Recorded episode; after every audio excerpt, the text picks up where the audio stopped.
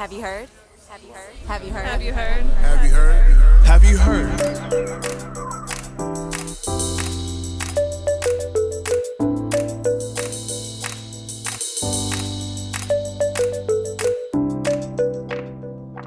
Welcome to Have You Heard? I'm Jennifer Berkshire. And I'm Jack Schneider. And Jack, people are probably noticing that we sound, well, a little far away. Why don't you tell people where we are?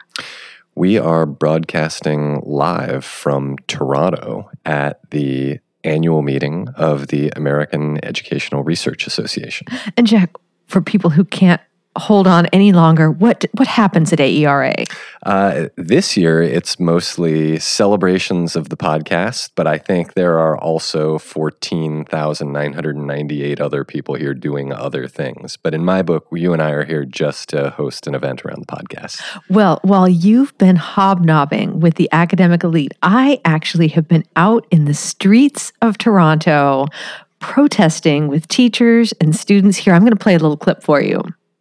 A massive turnout here at Queen's Park this afternoon. Over 10,000 teachers, students, and parents gathered here protesting education reforms by the Ford government.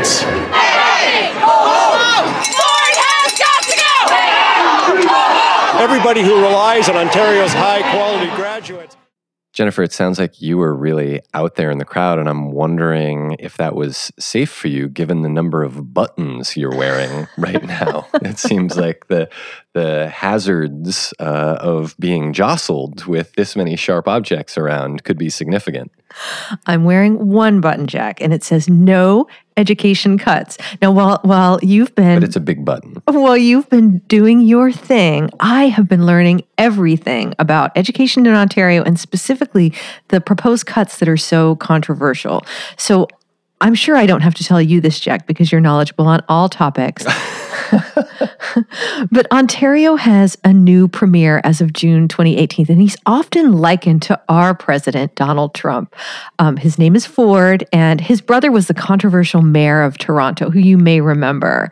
Um, he ran on a platform of lower taxes and cheaper beer, and and he he won. He won quite handily. It's the called the Progressive Conservative Party, and well, it turned out that when he got into office, the money to deliver on those promises has to come from somewhere. And where do you think it's going to come from?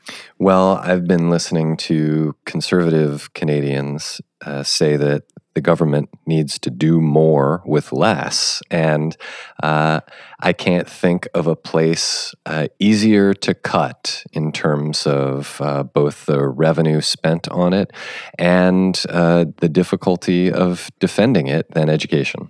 Well, Jack, you, I think, could get a job in the education ministry of the Ford administration because that's basically exactly what they're doing. Back in March, they unveiled a new platform called Education That Works for You.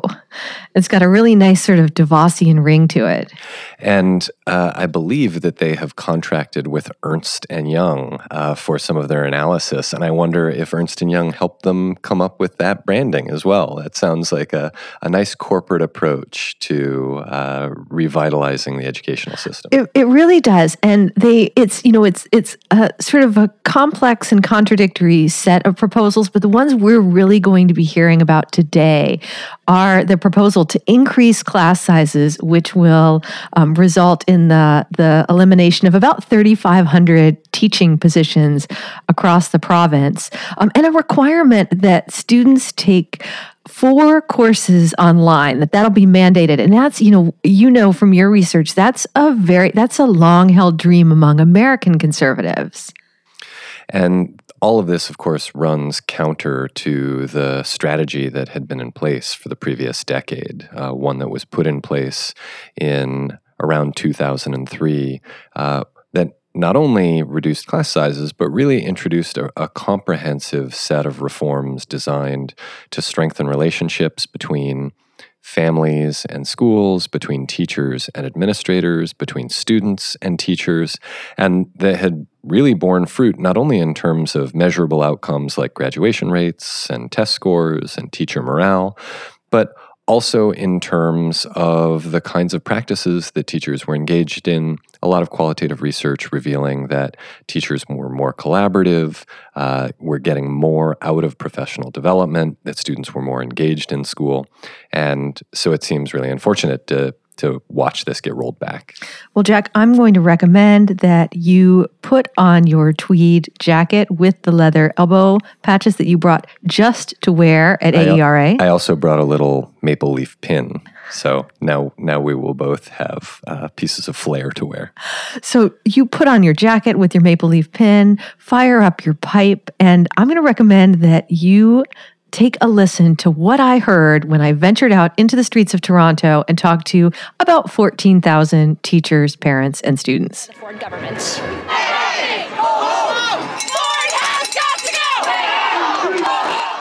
We are about to talk to a lot of people, so let me set the stage just a bit before we begin.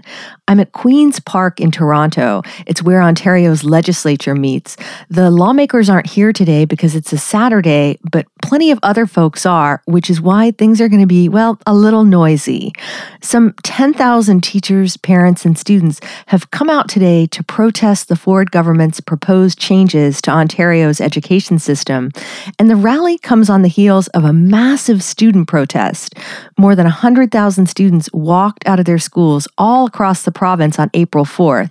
And at the center of these protests is one key concern. We're here today because um, over the last 15, 20 years, we've fought long and hard to make Ontario uh, a world renowned, publicly funded education system. And then the Ford government came in. And what the Ford government is looking at doing is setting us back to a time pre 20 years ago.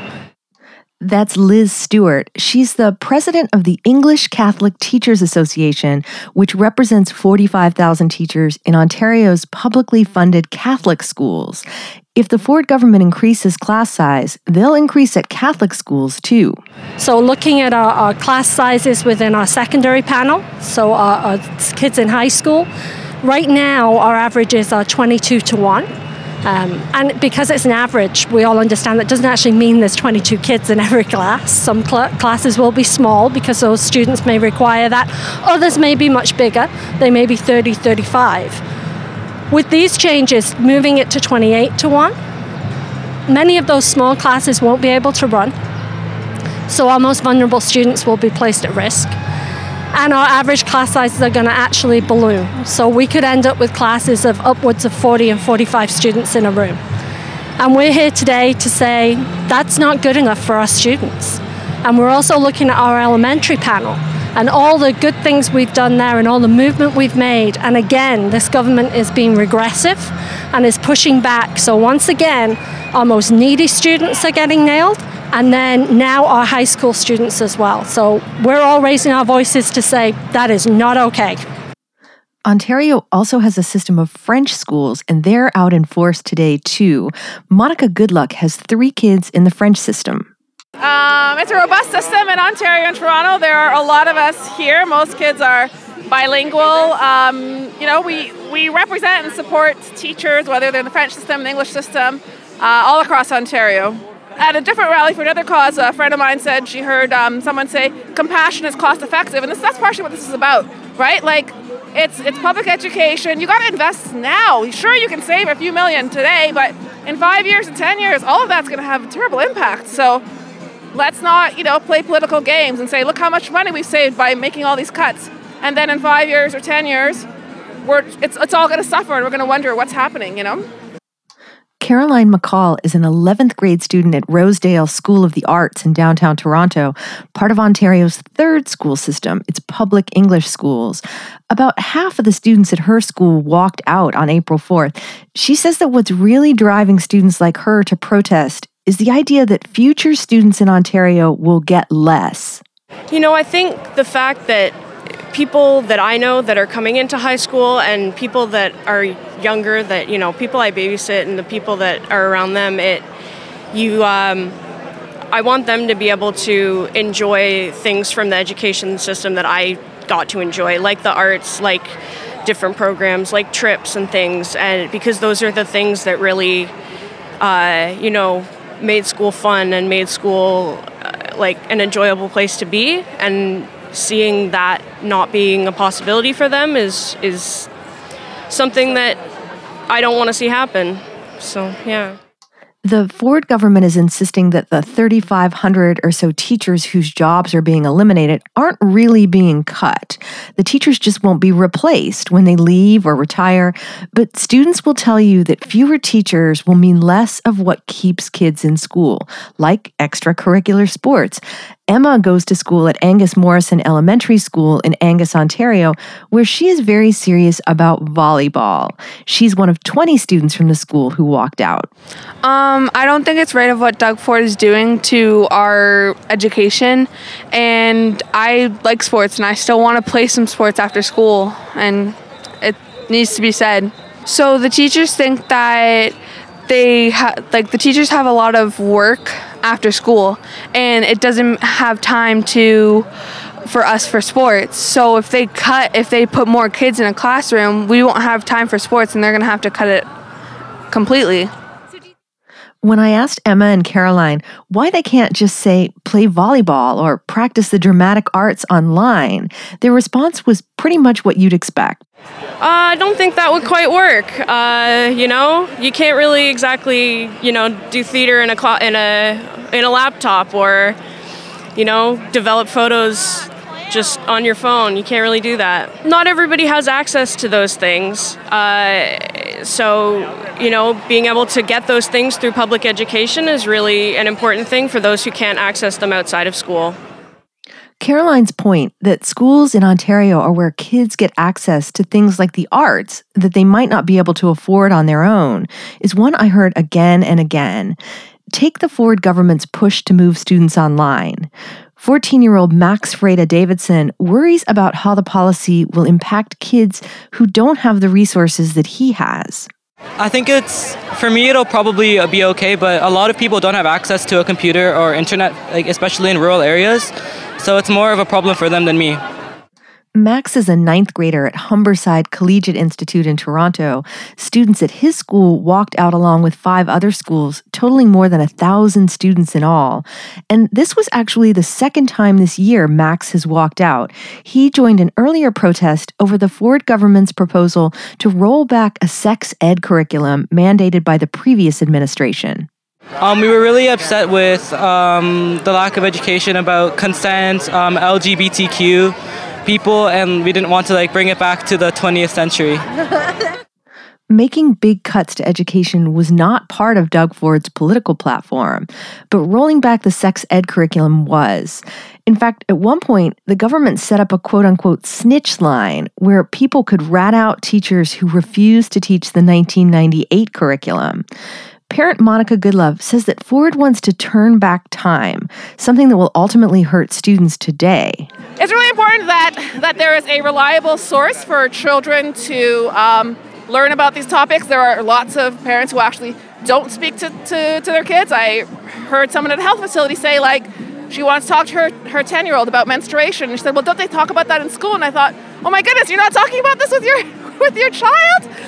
And what if they're not talking about in school? You know, like what's going to happen? They're going to rely on the internet, and we all know what happens. I mean, any any health professional will tell you don't Google, you know, about your health condition. So where are kids going to find out? They're going to find out from each other, and and where's the reliable source of information, right? Like it's important to have some, you know, clear, consistent guidelines that align with the values of, of Canada, including things around gender identity, about um, sexuality, etc. I mean, it's it's the reality of who we are as individuals. Let's let's support that. You can reinforce it with your own beliefs um, at home, you know, and, and frame that. But there needs to be some kind of um, foundation, you know, for, for, for kids and for families. And then it's and then it's more transparent. Once it's in the system, parents, children can know, okay, this is what's being shared, and now we can, you know, cultivate whatever messaging we want as, as individuals, as families. But let there be at least some consistency Take your child out for the day. Guess what? They're going to come back the next day and their friends are going to tell them, you know, everything that happened, and but in their own understanding. So they might still not get the right explanation. This idea that Ford wants to take Ontario back in time is a big part of what he shares with a certain US president. For Ontario's schools, that earlier time means one when education spending was lower and teachers taught the basics. But that earlier time was also one when students with disabilities like autism were pretty much on their own. Kaylee is an education assistant or an EA who works with special needs kids, and hers is exactly the type of job that's likely to be cut.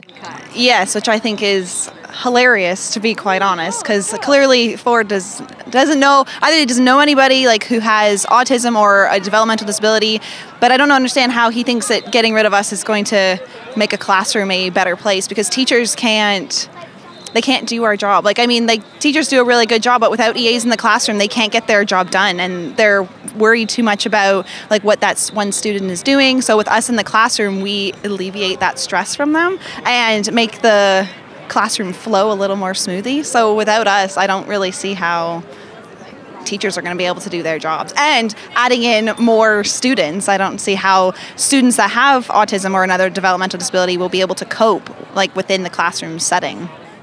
Kaylee made another point that I heard repeatedly that cutting spending in the short term is going to end up being really costly for kids in the long term, especially the kids who need the most help. It's best that um, children who have autism get this um, sort of interventions when they're young because then they learn things like how to self regulate, how to pull their pants up, how to do just like basic um, life skills like that. And so if they don't get those, if they're not taught those skills like when they're young, then when they get older, those sorts of behaviors just kind of get worse. So like they don't know how to cope in stressful situations. They don't know how to, or they can't even go into classrooms. And then that kind of leads us towards they're going to have to have their own special schools because they're not going to be able to cope in mainstream schools. After 100,000 students walked out of their schools on April 4th, Doug Ford accused them of being union pawns, something that didn't sit well with a lot of them. I asked art student Caroline McCall what it feels like to be a pawn of Ontario's teachers' unions. Oh, well, I wouldn't know. Um, you know, there our teachers were not really allowed to tell us to walk out because they're not supposed to engage politically with us, but we we did this all ourselves. We completely it was completely student run. It was it was quite amazing to see what students can really do when we get together as a group and fight for something that needs to be fought for. One of the disorienting things about this fight over the future of Ontario's schools is that the Ford government relies on the same anti union talking points that we hear so much of on the other side of the border. Ford's education minister recently accused the teachers' unions of running the schools into the ground. Except, of course, that by the measures that are supposed to matter, Ontario's education system is one of the top performers in the world. But the anti union rhetoric is basically the same that we hear from Betsy DeVos. Here's Tatiana Fedelisa, the mother of ninth grader Max Davidson. Um, and Max came back from the walkout that, that they organized, uh, and he was quite upset because he sort of said, you know, we were really the coverage uh, was was good, but we were really dismissed as a bunch of you know young people who didn't know what we were doing and who were being made into pawns. And he said, you know, this this wasn't why we organized this. We organized this because we got really upset that our classes were going to get bigger and that there was going to be, um, you know, essential services that were going to be provided online. I, I think it's just rhetoric that's being used to sort of divide and conquer. I mean, they, it's a they talk about about uh, sort of the, the whistle that's being blown to people who agree with you. So if you don't like unions, then you should agree with education cuts, and th- that frankly makes no sense. I mean, we're talking about class sizes and about education for our kids. I'm a physician. I know that education impacts health, so it's important on so many levels. There is one key detail that I've neglected to mention about today's Rally for Education. Most of the teachers here are wearing t shirts that say Red for Ed. That's right. About two weeks ago, Red for Ed officially crossed the border and went transnational. Teachers here say they've been inspired by the walkouts that started in West Virginia. And listen closely, and you'll hear some very similar themes. Just like in US states, education is among Ontario's biggest expenditures, making it a very juicy target. Nancy Manning teaches French at Brampton Centennial in Brampton, Ontario, and both she and her dog are sporting Red for Ed shirts. I asked her if she thinks that Doug Ford is trying to make Ontario more unequal. Absolutely, he is because uh, this is he's trying to take away our social our social safety net because, as we know, education and healthcare are the two things that keep people healthy and making good choices and being able to advocate for themselves and move uh, up up the uh, economic scale to be able to be uh, self reliant and independent. And when people can be educated and make good choices in their lives, um, they can become good social citizens. And uh, overall, that's what we want. We want people to be able to function and live with dignity. Remember Liz Stuart, the head of the Catholic Teachers Union? She's also wearing red for Ed. Liz says she's concerned that Ontario is headed down a path that looks a lot like the one Betsy DeVos envisions for the US. I think this is about a corporate agenda. I think this is about trying to move Ontario's amazing publicly funded education system and privatizing it. I think that's what this ultimate agenda is going to lead to. Because what happens with parents in good conscience will look at classrooms and say, you know what, I can afford private school, so I'm going to remove, my child from those larger classes. And what that does is it undermines the system that we have in place. And we need to push back against that corporate agenda because we need to recognize that because we have such an outstanding education system, our, our graduates are leaving and are good citizens, productive, and able to enter the workforce, despite what Mr. Ford may be saying. And he really doesn't have a good argument to say that it's a good idea to dismantle this education system. The only argument they have is it's a fiscal responsibility, and Ontario is one of the lowest spenders on social programs in Canada. So we actually spend less per capita than just about anywhere else in this country on our programs like our healthcare and our education. So to cut it still further will only worsen things for our students. I heard those same fears about the future of Ontario's education system expressed by lots of people here, especially parents of young children. Faven is a social worker who works for one of the local school boards. She just had her second child. She's actually still out on her year long maternity leave. Let that sink in for a minute. I asked her what she thinks will be left for her kids when it's time for them to go to school. It looks very bleak right now because of all the cuts and the crowded uh, classrooms that are going to be um, present when they are when they enter school in a couple of years. I mean, those who can afford it will probably go to private schools, and those who can't will struggle within the system, right? The most ominous prediction that I heard about where Ontario was headed came from Tatiana Fedelisa, the mother of ninth grader Max Davidson. She worries that by divesting from its public system and encouraging parents to look for private options, Ontario could end up with something that looks like Chile. The other thing that, that I have to mention is I'm originally from Chile and we just did a trip back there. And Max's cousin, who's 15, goes, goes to a private school and he was explaining that the public system there is so underfunded that anybody who can afford it abandons the public system to get a quality education in a private system. I don't want to see that happen to Canada. I think it hurts our democracy. And then there's Sophie, a third grader at a bilingual school in Toronto. I asked her to put her language skills to the test and make the case for why she thinks cutting spending on schools to lower taxes is a bad idea. Je suis ici pour um, protester um, avant uh, Doug Ford pour um, prendre la monnaie de l'école um, pour um, um, les plus chères taxes. Thanks to Sophie and everyone else who talked to me today, and an extra special thanks to my assistant for the day, Joanne Vipievsky. I'll be back after the break to wrap things up, and I'll be rejoined by a certain co host. I wonder what he's been up to.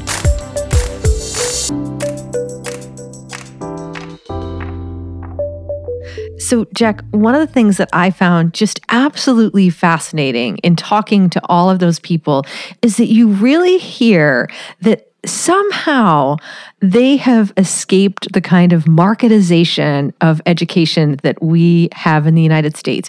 That all those people that I talk to, you really don't hear them defining education as an individual good. And when the students express concern about taking online courses, it wasn't just because, you know, they they're not that keen to, you know, like uh swap out their teacher, their flesh and blood teacher for an algorithm. But they all, you know, to a oh one, they were all really worried that that students in more remote parts of the province were really going to suffer and that as a result Ontario was going to become a more unequal place. I think one important way to look at this is within the broader Canadian context. Canada has a very strong social safety net and less social and economic inequality than we have in the US. And I think that's one of the things that's shaping the responses of some of the folks that you talked with.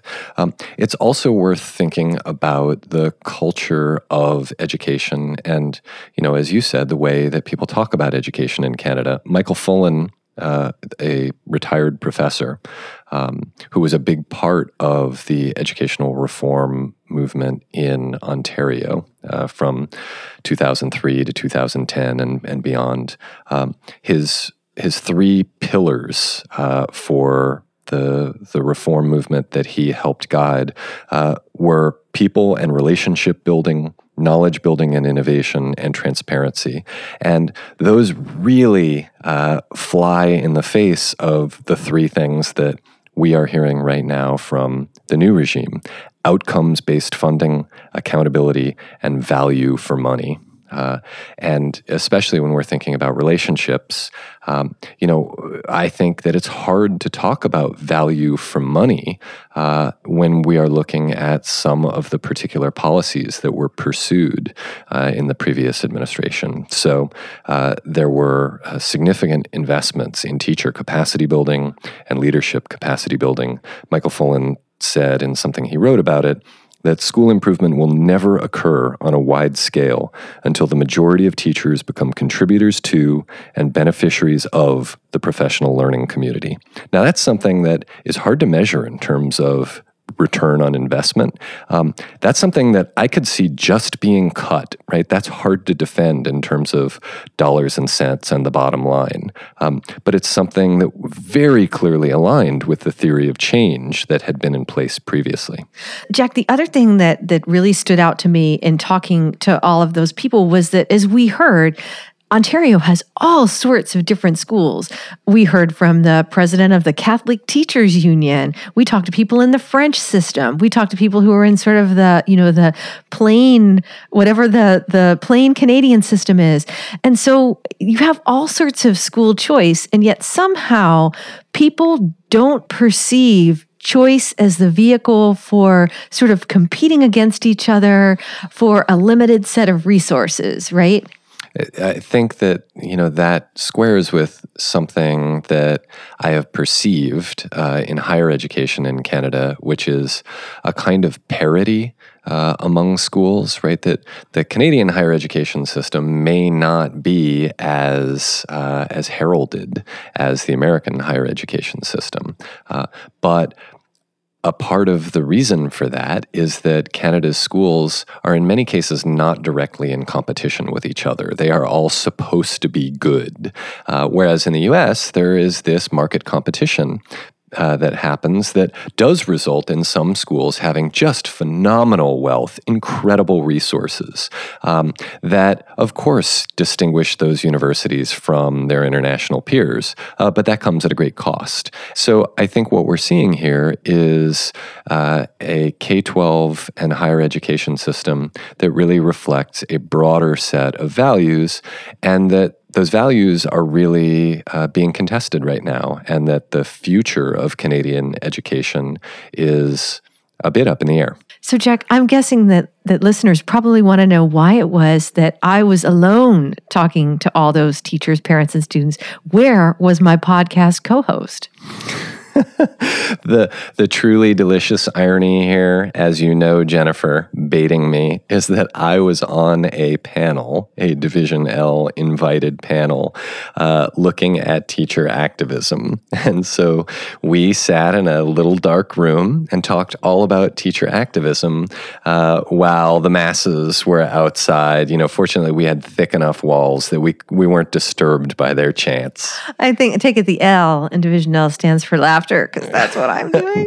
I don't know. You're making a signal with your thumb and forefinger and holding it to your forehead. I think you you were telling me that L stands for something else, Jennifer. That's not nice. As our regular listeners know, we rely on your support to help us keep the podcast going and take the occasional exciting trip to places like Toronto.